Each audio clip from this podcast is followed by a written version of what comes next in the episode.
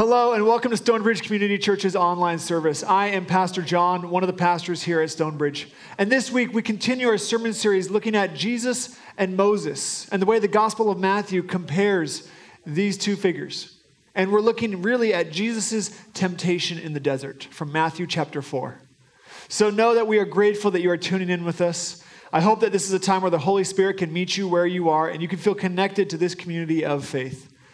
The way that this service works is We'll have some announcements right after this welcome, and then you'll hear the Word of God read, the Word of God preached, and then we'll have two songs to guide you in worship.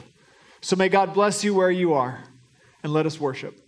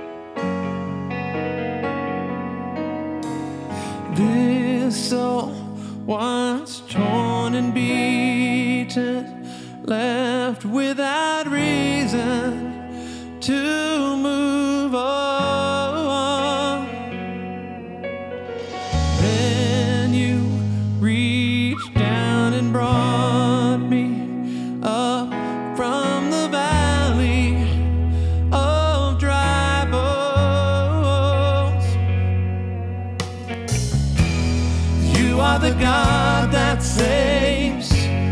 You are the one that rescues me. You rescue me. Oh, you are the God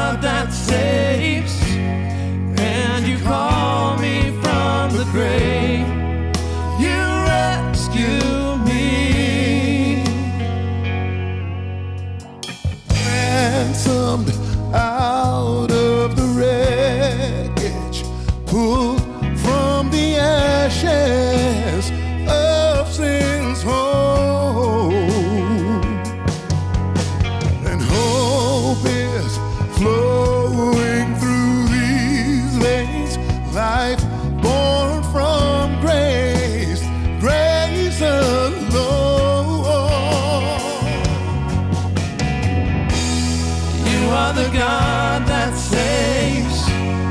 You are the one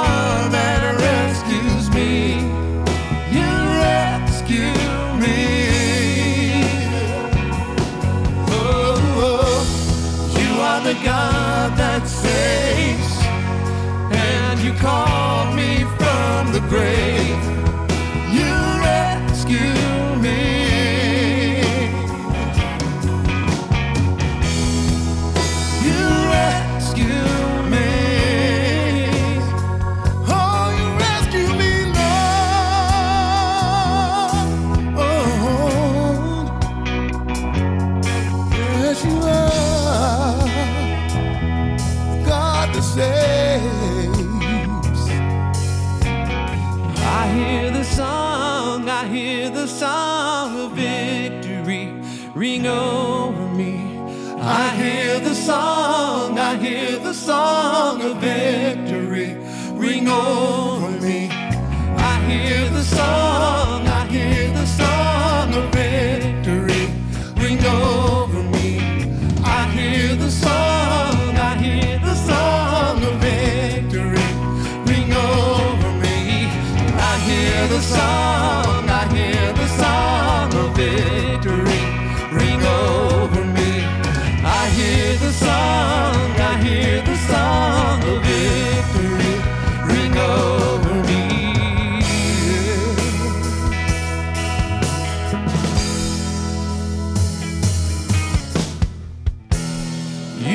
God that saves. You are the one that rescues me.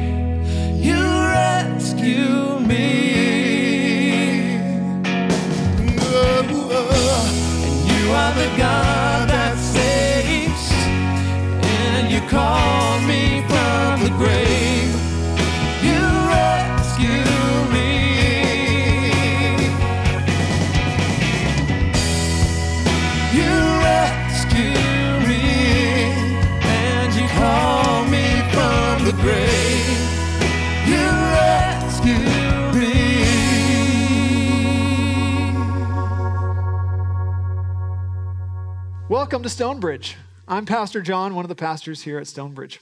And we are continuing our sermon series looking at Jesus and Moses in the Gospel of Matthew. Looking really at how Matthew, the writer of this gospel, compares and contrasts Jesus and Moses so that we can see God's work in these two figures. And so that we can see God's work in our own lives as well, which is really the goal of coming to church. One of the goals of coming to church in general is to see God at work. So, this evening we're going to be looking at Matthew chapter 4, verses 1 through 11. This is a story of Jesus' temptation. This is right after Jesus is baptized. So, I invite you to hear the word of God. Then Jesus was led up by the Spirit into the wilderness to be tempted by the devil. He fasted 40 days and 40 nights, and afterwards he was famished. The tempter came and said to him, If you are the Son of God, command these stones to become loaves of bread. But he answered, It is written, One does not live by bread alone, but by every word that comes from the mouth of God. Then the devil took him to the holy city and placed him on the pinnacle of the temple, saying to him, If you are the Son of God, throw yourself down, for it is written, He will command His angels concerning you, and on their hands they will bear you up, so that you will not dash your foot against a stone. Jesus said to him, Again, it is written, Do not put the Lord your God to the test. Again, the devil took him to a very high mountain and showed him all the kingdoms of the world and their splendor. And he said to him, All these I will give you, if you will fall down and worship me. Jesus said to him, Away with you, Satan, for it is written, Worship the Lord your God and serve only him. Then the devil left him, and suddenly angels came and waited on him. This is the word of the Lord. Thanks be to God for this word. And please join me in prayer. Lord, we come before you this evening seeking to understand temptation, seeking to understand your response to temptation, and seeking to understand how you are working in our lives, Lord, in the midst of temptations that we face and we experience.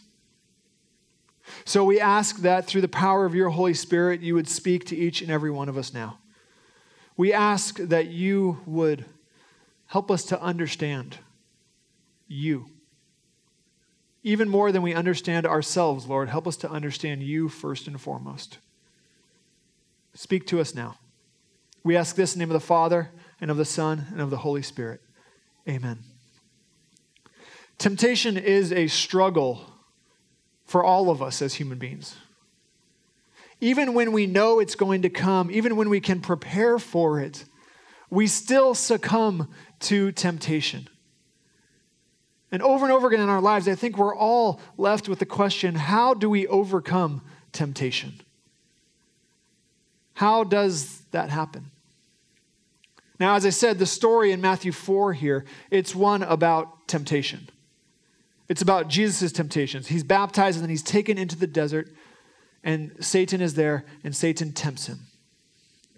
But while this is a story about Jesus' temptations, we have to remember in the Gospel of Matthew, more often than not, Moses is lurking in the background of a story. And though you may not think about Moses when you first hear this story or read this story, Moses is very present here in this story. The first clue here is that Jesus goes out into the desert. If you remember your Bible, Moses led the Israelites out into the desert. Jesus is out in the desert for 40 days and 40 nights. Israel was out in the desert for 40 years.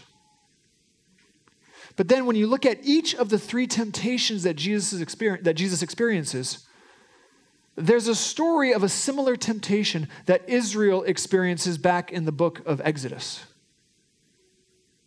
Over and over again, Moses pops up in the Gospel of Matthew and in this story of temptation.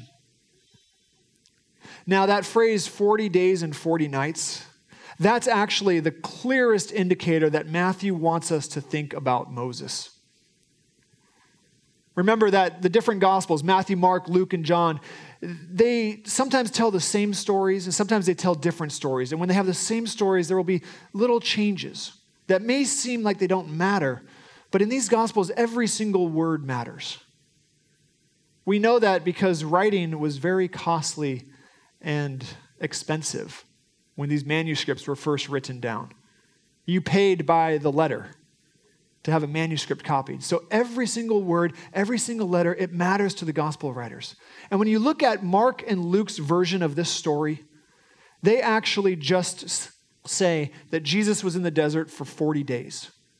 They leave off that phrase and 40 nights, which is curious until you recognize Matthew does focus on Moses more than the other Gospels. And in Exodus 24, Moses is described as going up to Mount Sinai for 40 days and 40 nights. And when Moses was up there on Mount Sinai, he was fasting. He wasn't eating, he wasn't drinking. There's no indication of that. He was with God fasting. So Matthew is putting Moses and Jesus side by side here. And I think when we understand that, we can begin to understand a little bit about what Matthew's teaching us about temptation and how temptation is overcome. But we have to look at each of these temptations a little more closely and see as it all builds to the very end to understand it. So, the first temptation. The first temptation that Jesus experiences, he is tempted by hunger. He's been fasting for 40 days and 40 nights. At the end of that, obviously, he's hungry. I am hungry after 40 minutes. I can't imagine how hungry Jesus would have been in that moment. But Israel was also tempted by hunger.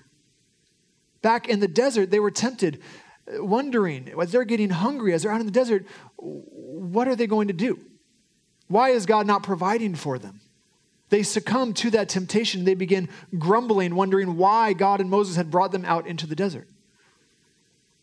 Really, at its core, this temptation is not just about hunger, it's about losing faith that God is going to provide.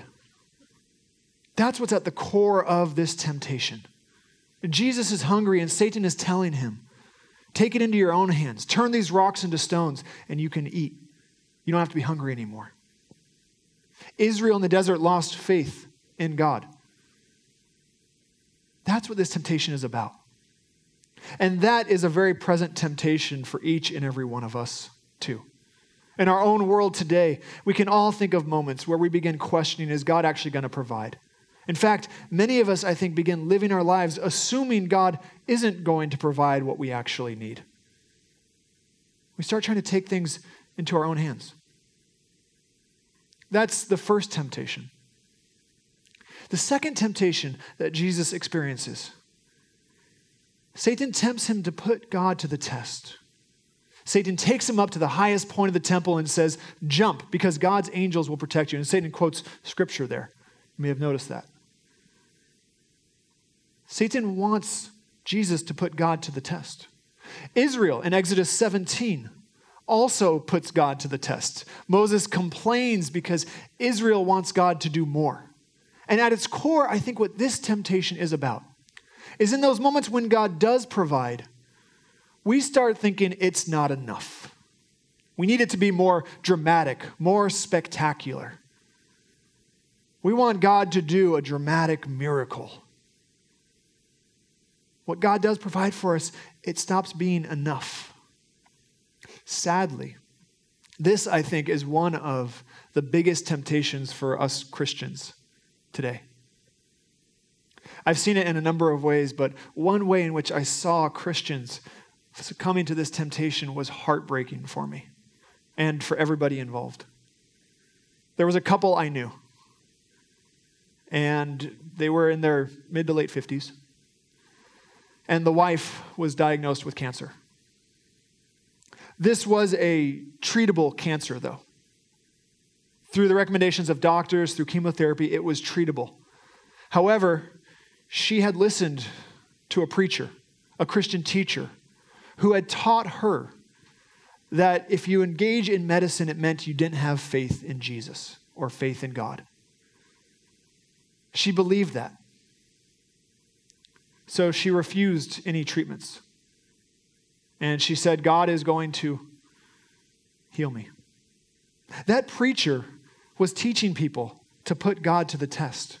Because the truth is, for many things that are tragic in our lives, God has provided for us. Through the ingenuity and creativity of doctors, researchers, nurses, God has actually provided. But sometimes we have this tendency to want it to be more spectacular, to not trust it. She ended up passing away from that cancer. And her husband lived with years of anger towards God. And I understand his anger, but I do think it was misplaced. The anger should have been directed towards that preacher who taught them to put God to the test. This is a temptation that is there for us. For each and every one of us, it was very dramatic and tragic for them, but I think we're all tempted to look past the normal, mundane ways that God does provide for us, the simple things we can do to avert tragedies that God has provided for us. We look past that and we ignore it. This is a temptation that is still here for us. With the third temptation, it's tempted by idolatry. Satan takes Jesus up to a very high mountain. And by the way, it is very important that we understand this is a very high mountain. That'll come up later here tonight. But Satan takes Jesus up to a very high mountain, shows him all the kingdoms of the world and their splendor, and says, These, these can all be yours if you just worship me. This is a temptation for idolatry. And Israel faced the same temptation under Moses' leadership also. Moses had been up at Mount Sinai. They started believing that Moses and God had abandoned them, and they create the golden calf, this statue that they begin worshiping and saying, This is God, and God is with us, and God is going to protect us now. This is our God, this golden calf. At its core, idolatry is always a temptation for power and control. That's what Satan offers Jesus in that moment. Is power and control over all the kingdoms of the world.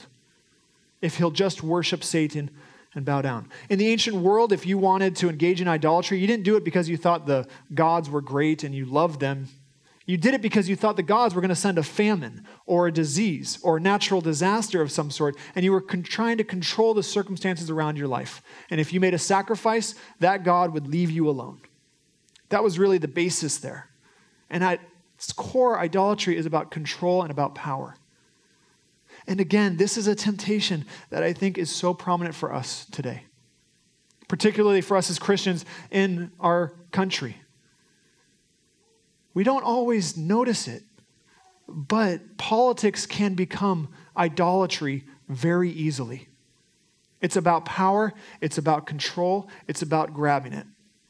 And we as Christians can start thinking that we are victims and we have to seize power, and it's our job to control the nations of the world, to control the kingdoms and their splendor. But it's not.